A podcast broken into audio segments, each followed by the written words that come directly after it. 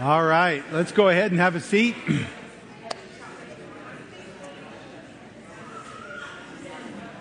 All right. Mm. All right, folks, we're going to just continue in worship as we uh, open up God's Word. I'm going to be in Matthew 22 today. Um, just want to show of hands how many people have been grateful this week? All right, lots of you. Isn't it just awesome how you start giving thanks and it kind of builds on itself. This is something deep in the heart of God that we should be grateful for all that He's done for us. And I'm glad you entered into that uh, from last week. Um, we are going to finish up Kingdom Love today. And uh, next week, we're going to start into uh, the book of James. And our series is going to be titled Let's Walk the Talk with Jesus. James is all about um, taking our faith and living it out authentically and obediently. So, uh, and I think this morning's message will be a good segue uh, into that. Uh, next Sunday, I want to just give you a heads up because we're doing something different next Sunday.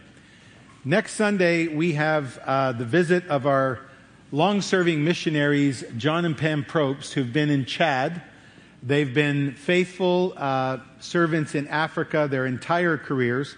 They are uh, in Chad doing some really innovative things like starting a school and starting a retreat center so missionaries can actually go to Chad and have a sustainable life there. So you're going to hear a lot of really cool stuff about the things they're doing to mobilize 72 unreached people groups in Chad. So Normally, what we do with these is they, they share briefly in body life, which they will do next week.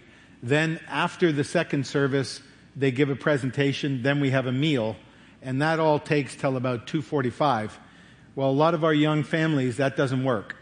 So, what we're going to do next week is we're going to have the presentation at 11 o'clock, uh, so that uh, we can have lunch immediately after, and people can get home and get their kids down for a nap. So we're making that change, which means that uh, if you want to engage with the Probsts, uh, come and worship at 9 o'clock.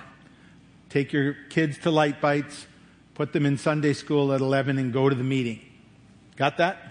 And then afterwards, you can have lunch and then uh, head home in time to put your kids down for a nap.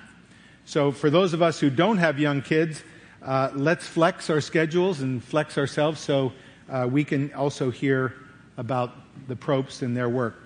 Make sense? All clear? Okay, good. Lunch during the presentation. So no lunch after. Lunch after. No, lunch will be served at 12:30. 1215, 1230. Okay, great. Thank you. Um, if you look in your programs, uh, every week on the right side, we put our missionaries there at the bottom right. So I'm just going to pray. Father, thank you for the offering we just took. Thank you for the privilege we have to invest in your kingdom, uh, to support uh, the things that you're doing here locally and around the world. So we lift up the Probst and their mission in Chad, and we pray uh, for a strong turnout next week and an engagement with them that will encourage us in our own engagement here uh, in the city of Cincinnati. And we lift up Barry Baker and Roger Howell and the leaders at City Gospel Mission, and we pray that you would bless their work to transform lives of youth, uh, new programs, and the, uh, the expansion of existing programs. We ask that you would uh, do this for your glory. And we thank you for the privilege we have to know them and engage with them uh, and serve with them. And Father, as we get ready to go out next Saturday and the following Saturday, we ask for your Spirit's power on us as we put into practice all the things that we've learned so far in this kingdom love adventure. We thank you and ask you to open our hearts now and have us receive your word. In Jesus' name, amen. All right. So, as I said, we're finishing the series today that we've been in in Kingdom Love for 10 weeks. So, you got this sheet when you came in in your program. And um, we've been doing every week, we've been doing a parable of the kingdom, and then we've been doing a tool that will help us put that into practice. So this is our tool for week 10 and uh, for kind of a summary of the whole journey we've been on. So uh, what you've got here is what happened each of the 10 weeks uh, in our series, kind of a summary. So, for example, point number one is week one, we studied the parable of the four soils. We learned that people respond to God's invitation in four different ways. They either ignore it, reject it, receive it half heartedly, are too busy to receive it, or they receive it rightly and fully and they produce a harvest. So we know that's going to happen when we go out to distribute packs, gospel packs for every home in our, in our postal code. We're going to get one of four responses. And some of these people may actually chase us off their street. Uh, that's okay. We're ready for that. We say, yep, thank you. God bless you. The kingdom of God, you've been close to the kingdom of God. And we shake our, shake our feet off and go to the next street. So that's the summary of what we learned. Then the bold line is a prayer. It's just a prayer for us to put into effect. And this prayer is a suggested prayer, but it says, Lord, go before us, increase our love for everyone, and may we proclaim the kingdom. And then the italic line is some things that you can say when you're out walking around different neighborhoods. So we can say, as we learned in the first parable, may God's peace rest on you and your family. Very simple. May the peace of the Lord rest on you and your family, you and your home. Or uh, the kingdom of God is at hand. Let's say you go into a neighborhood. Let's say somebody is limping on their way to you. Let's say they tell you they have a sore knee or a sore shoulder or whatever it might be and you pray, and they go, wow, the pain's gone. You simply say, that's the kingdom of Jesus. It's at hand. The kingdom is at hand. So, that's for week one. And then the same formula for weeks two, three, four, all the way through. So it's a summary of our learning of that parable in the, in the regular line, a prayer that we can speak this week, each day, as we get ready to go out next Saturday and then finally, in the italics, some things that you can consider saying. And of course, put them in your own words. But our goal is uh, to use all that we've learned to bring to this outreach the privilege we get to be the ambassadors of Jesus in our postal code. And uh, there, there's, if you're like me, there's some fear around this. Let me just name it. There's some fear around this. It's uncomfortable. It's like when you first learn to pray or pray out loud in front of somebody else. It's just uncomfortable. However, we are not going alone. We're going together, and we're going together with New Mission, Missionary Baptist Church. We're going to drive to different zones in the postal code. We're going to get training at 8:30 in the morning. Uh, we're going to get 15 minutes of training and prayer. Very simple. We're going to go out together. We're going to walk the streets together. So we're not going to be alone. Uh, also, Jesus is with us because he said, And lo, I'm with you to the very end of the age. Did he not? Right? So he's going to be with us. So, Father, I just pray now in the name of Jesus that uh, you would take whatever fear, uh, whatever challenge we're feeling inside as we consider walking around our neighborhoods, and I pray that you would put in our hearts and in our spirits all that we've learned uh, in this Kingdom Love series as we have studied your parables, as we have received tools, as we have been equipped. And Lord, um, we just ask you to use us. And as we step out in faith, we ask you to go with us, give us divine appointments, and an opportunity to share the good news. We ask in Jesus' name. Amen. Amen. So, you ready? Let's dive into the last parable, okay? Matthew 22 verses 1 to 14.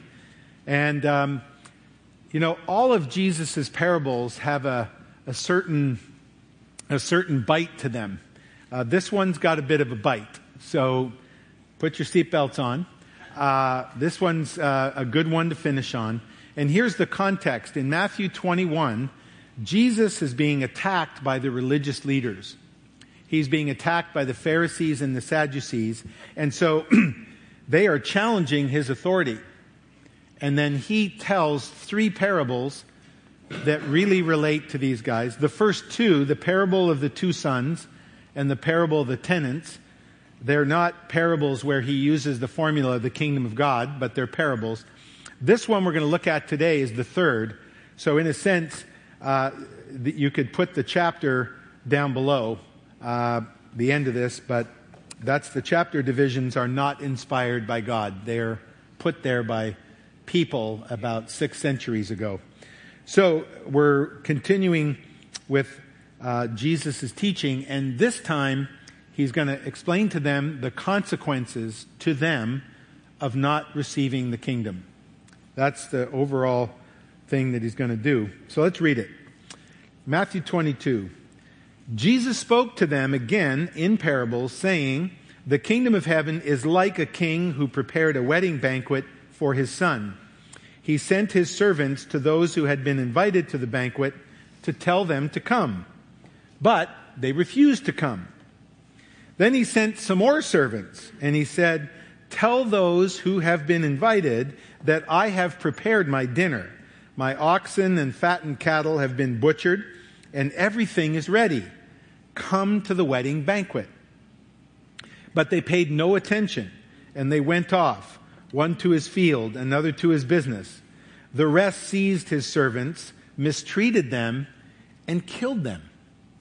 The king was enraged.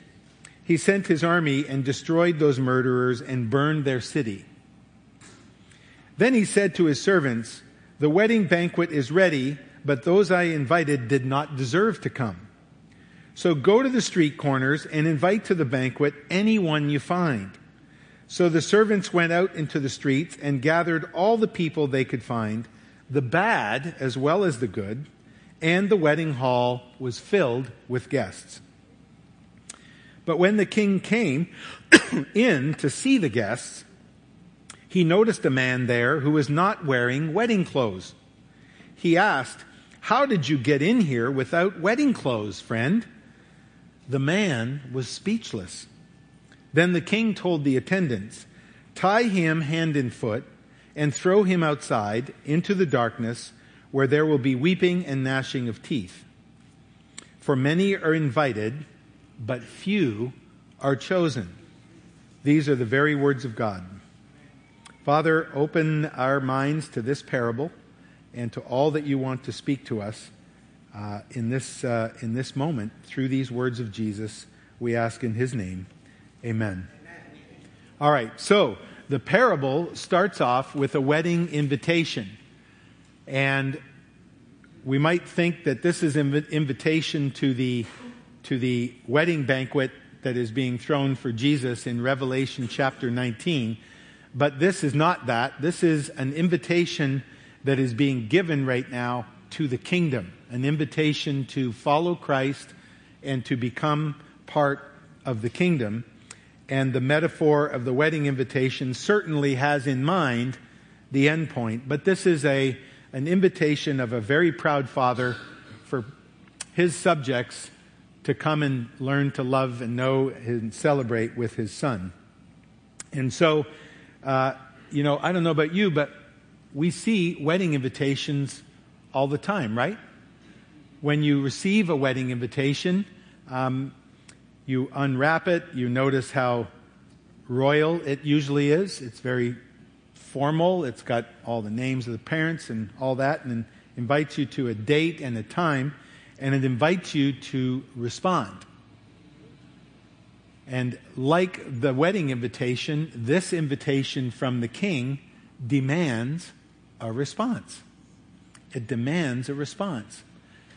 And like in our current day and age, we get wedding invitations that have some cost to them.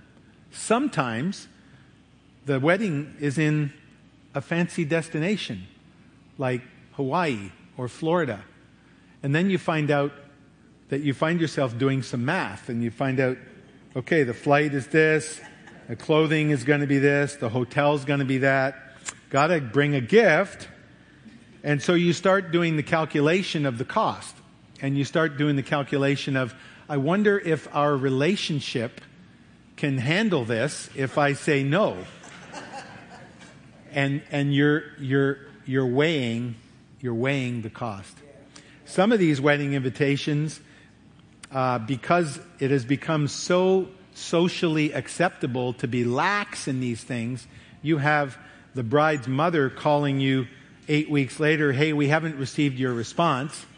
And if there's no response, what is the answer? The, the assumption is the answer is no, right? If there's no response, the answer is no. Well, similarly with this invitation from heaven, if there's no response, the answer is no. It's rejection. And sometimes on the RSVP, they'll put at the bottom, RSVP by such and such a date, and they're even resorting to humor now, or bring your own chair. You know, so there's all this problem around RSVPs to wedding invitations. Well, that is not a new thing. Because in this parable, we see all the obstacles to the RSVP. And so we, we learn that the king wants a decision. The king wants a decision. And so that's the same for us this morning as we think about the invitation that the king has made into his kingdom. And in this parable, we're going to learn about the way that works and about the nature of the response that is required for a proper RSVP. Now, we see in the first six verses that the people that the king is inviting are hardened. They're hardened. So, uh, and it ranges from paying no attention to outright hostility. Well, Jesus, in, earlier in Matthew chapter 13, had predicted this would be the response. And he's quoting Isaiah 6. He says, For this people's heart has become calloused. They hardly hear with their ears. They have closed their eyes. Otherwise, they might see with their eyes, hear with their ears, understand with their hearts, and turn, and I would heal them. Now, here, Jesus, and in this parable, we see the response of the Jews. They received the invitation first. They had a negative response. Some of, obviously, the first church was mostly Jewish, but much of the Jewish people rejected the gospel. And it was predicted that they would do this because they were hardened. And very much in the same way, there are those that have become hardened to the good news. There's a church almost in every street corner here. There's a Bible in every room, in every hotel room. There's Jesus all over the internet, television, radio. And yet, uh, I think we could say for the majority of those, at least in our nation, that this Matthew 13 description kind of fits them. Well, this is, of course, the response of the Jews, and it's the response that we see in much of the developed world today. In verse 7, a very in, important thing happens. Grace, notice the first invitation is ignored, the second invitation is given, and then uh, there's a retaliation, a rebellion, and a murder, and then God destroys the city. This is very much a picture of what would happen. Jesus is saying this in about 30 AD. And by 70 AD, after 40 years of waiting for the Jewish people to respond to the gospel, Jesus sent, uh, God sent the Romans to destroy the temple. The temple was no longer required because Jesus had become the temple. And so that ultimately led to the destruction of the temple. And this is the point at which the grace of God had been expired and wrath had been released. Now, when servants, and sometimes we're the servants inviting people to the, to the, to the kingdom, right? Uh, when we face rejection, it's not us that they're rejecting. So Jesus in Luke 10 says this Whoever listens to you listens to me. Whoever rejects you rejects me. but whoever rejects me rejects him who sent me, meaning the Father. So even as we head into Saturate 45227, as we think about going out, think about people rejecting us, slamming the door on us, whatever, we can recognize that it's not us who are being rejected. It's not our technique. It's not our message, but it's the one who sent us is being rejected. Now, the responses in verses 3 to 6 here range from ignoring, refusal, busyness, and outright rebellion and murder. But remember that no decision is a no decision. Let me say that again. No decision is a no decision. So, unlike the polls, which show X amount in favor of the Democrats and X amount in favor of the Republicans, and a block in between undecided, in the kingdom, there's no, there's no such category. We either have the category of the kingdom of Jesus or the category of the kingdom of Satan, and there isn't an undecided. We may, we may feel undecided, but we are in that indecision, we are saying no to the invitation. So, uh, really, this week as I was wrestling with this, I really felt the Lord saying that what we need to focus on today is today. Amen. Now, how have we responded to the invitation of the King into the kingdom? And I was led to Hebrews chapter 4 where uh, the scripture tells us that God again set a certain day, calling it today. This he did when a long time later he spoke through David, as in the passage already quoted. Today, if you hear his voice, do not harden your hearts.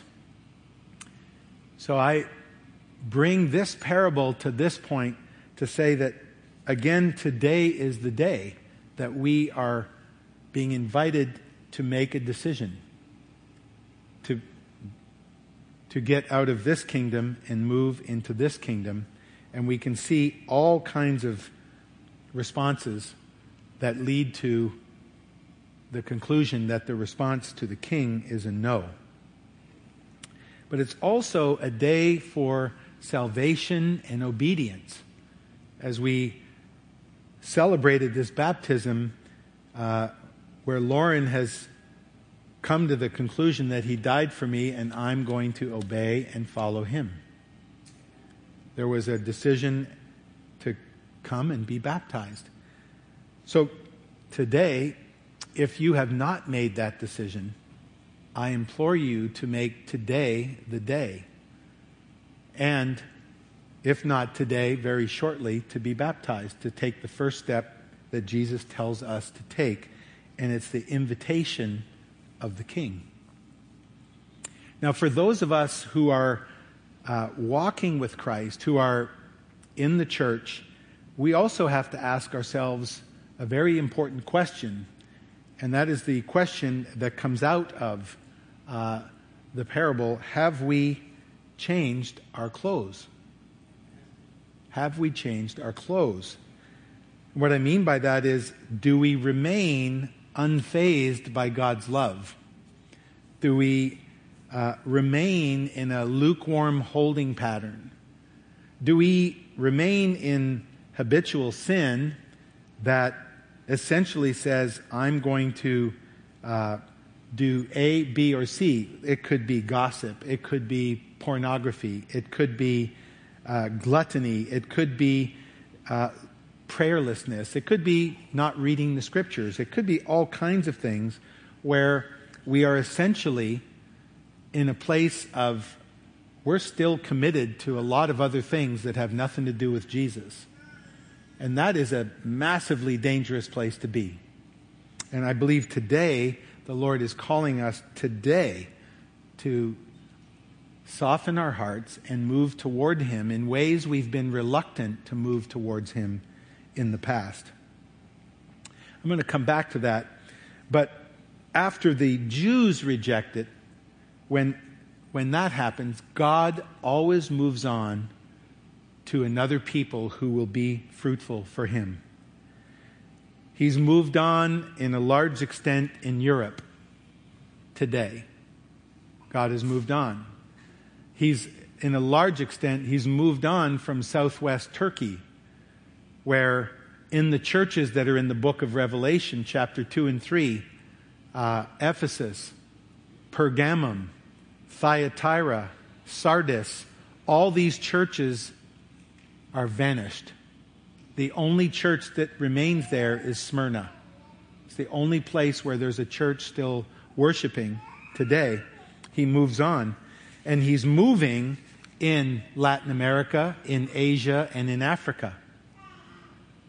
Most of us, when we were born, even the, those that are 30 ish here, when you were born, 80% of the church was in Europe and North America. Today, 80% of the church is in Latin America, Africa, and Asia. There's been a worldwide harvest of people in those countries, in those continents, and there's been a significant falling behind of the percentage of Christians in Europe as the total population, and a percentage of Christians even in North America is moving in the same direction as Europe. And that's the same as the Bible pattern. In uh, Acts 13, we read Paul and Barnabas are speaking to the Jews in the synagogue, and they said, We had to speak the word of God to you first. Since you reject it and do not consider yourselves worthy of eternal life, we now turn to the Gentiles. Western Europe and North America, if you no longer consider yourself worthy of eternal life, we will now turn to Latin America, Asia, and Africa. But the good news is, is that God doesn't quit. God doesn't quit. And so we read in verses 8 to 10 that he issues new orders to his servants to go out everywhere. And we see that Jesus loves to invite the good people and the bad people to the kingdom. He loves to invite good people who have come to believe that being a good person is what God wants. And they are also drastically mistaken. They need to leave that gospel and come to the gospel of the good people who need the blood of Jesus to cover their sin. Likewise, he loves to take the bad people and offer them the gospel and have them come to grips with the fact that I'm a sinner. I'm selfish, I'm bad, and they receive the blood of Christ as payment for their sin. So Jesus is, the Father is inviting all these people to Jesus, good and bad, and that is the heart of Jesus. That's the heart of the Father for the outsider. So we looked at this when we started this series 10 weeks ago. I'm going to repeat this passage from Matthew 9, verses 10 to 13. Later, when Jesus was eating supper at Matthew's house with his close followers, a lot of disreputable characters came and joined them. When the Pharisees saw him keeping this kind of company, they had a fit. And they lit into Jesus' followers. What kind of example is this from your teacher acting cozy with crooks and riffraff. Jesus, overhearing, shot back, Who needs a doctor, the healthy or the sick? Go figure out what this scripture means. I'm after mercy, not religion. I'm here to invite outsiders, not to coddle insiders. So Jesus is opening the door to this radical grace that is that is needed by the good person, it's needed by the bad person. The only way is to receive the invitation the way it has been issued. And Jesus loves to challenge, and here's what he says there I'm after mercy, not religion. He is looking for people who will receive his mercy, the mercy given by him on the cross and he does not want religion. He does not want churchgoers. He does not want good people who think they're good people. He wants people who have received the invitation to receive the blood of Christ in payment for their sin so that they can walk with him out of his mercy, out of his goodness. And there is one requirement that is always required in receiving this invitation in the RSVP. It is an authentic response of repentance, turning from our sin, and a pattern of obedience manifested in a changed life. Uh, we see here in verses uh, 11 and thir- to 13. But when the king came in to see the guests, he noticed a man there who was not wearing wedding clothes. You see, when a king in this day and age back here and where these words were spoken invited people to his son's wedding, they invitation would also include a set of clothes. Because if the king was a good king, he would know that most of his subjects were farmers. And they didn't wear nice clothes. They were working outdoors all the time. And they might have had one cloak. So typically, the king would issue the invitation and he would provide the clothes. Do you know that Jesus and his Father have extended exactly the same invitation.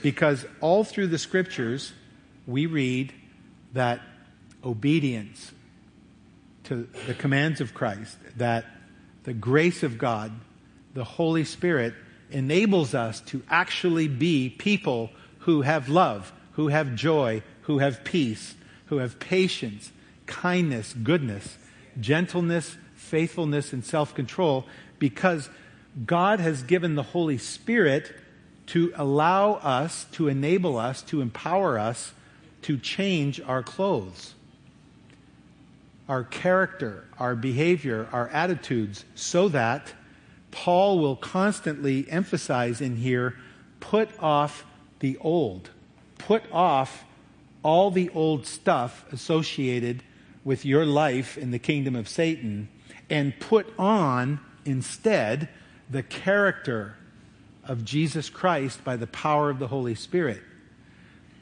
So, an authentic response will involve repentance. It will involve putting off that stuff and putting on this stuff. Not by our power, but by the Spirit's power. So, if I have, well, when I was first introduced to Jesus and received Jesus as my Savior, I had a wicked tongue. And I needed God to change my tongue. And I went on cussing here and there several months, and it, it's a process, but I eventually put off the tongue and put on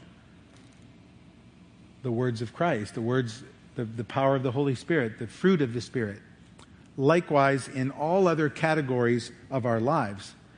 So if we're in that process, we're going to be changing our clothes. And people who know us are going to say, what, what happened to you? And if nobody's noticing any difference, then you really have to ask yourself the question, did you really did you really respond to this invitation? Or did you respond to or did you do something else? And you can write back on the wedding invitation that said Dennis and nobody else. You write back, yeah, I'm going to bring my girlfriend and her three kids. You know, that's not a satisfactory response to the invitation. It didn't say Dennis plus four. It said Dennis. Likewise, there is a invitation response that God expects in repentance and life change. So, how did you get in here without clothes, my friend? You don't have the right clothes. There's no obedience, there's no transformation, there's no repentance in your life. And the man was speechless. Why? Because he had his own gospel. He had his own deal. Oh, I know the king. The king's a good man. The man upstairs, he's a good guy. He'll just, you know, let me in. He'll show up and I'll show up whatever way I want. But no, but no. You, there is a response required. And so the cost of rejecting the king is eternal separation from all that is good. The king told the attendants, Tie him hand and foot, throw him outside into the darkness where there be weeping and gnashing of teeth.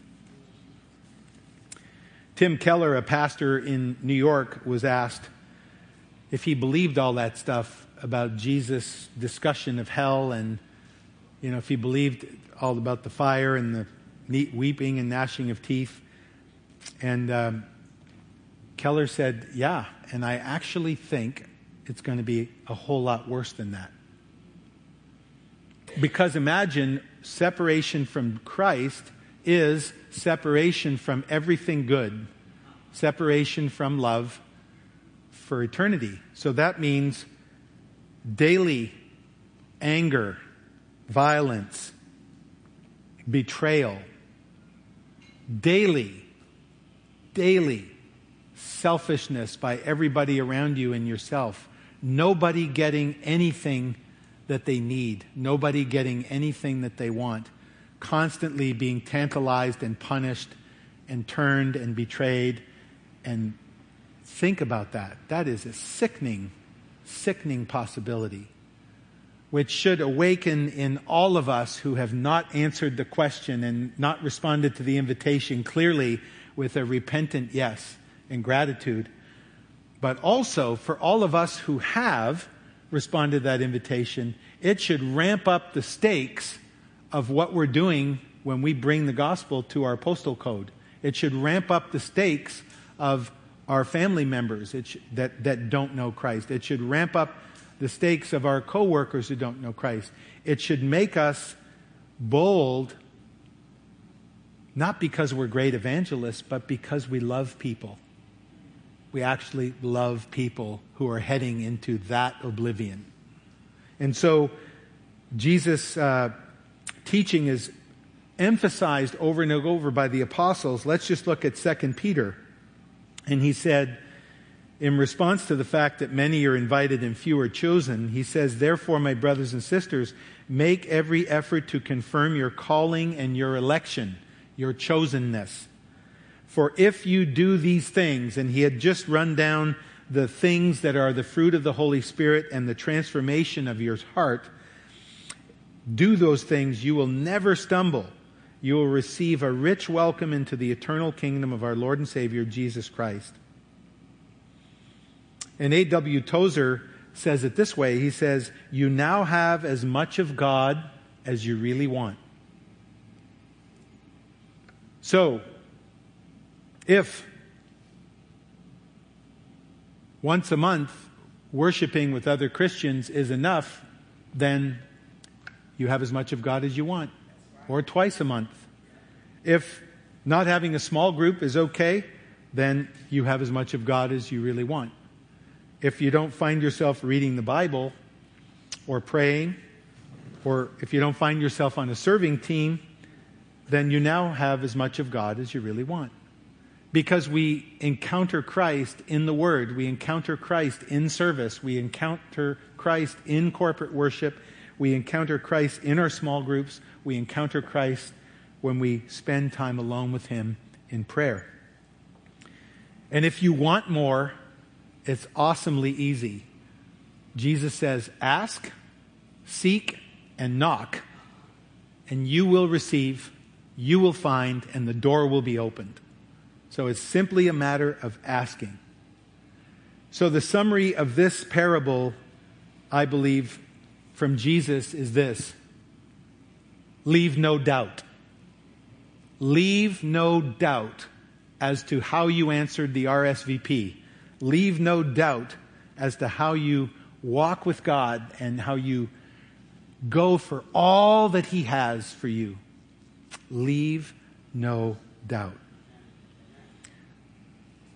So the worship team's going to come up, and uh, we're going to spend our last few minutes together worshiping. We're going to have a couple of prayer teams. And um, I want to really emphasize today is the day. today is the day that this parable has been spoken, that God's invitation has come.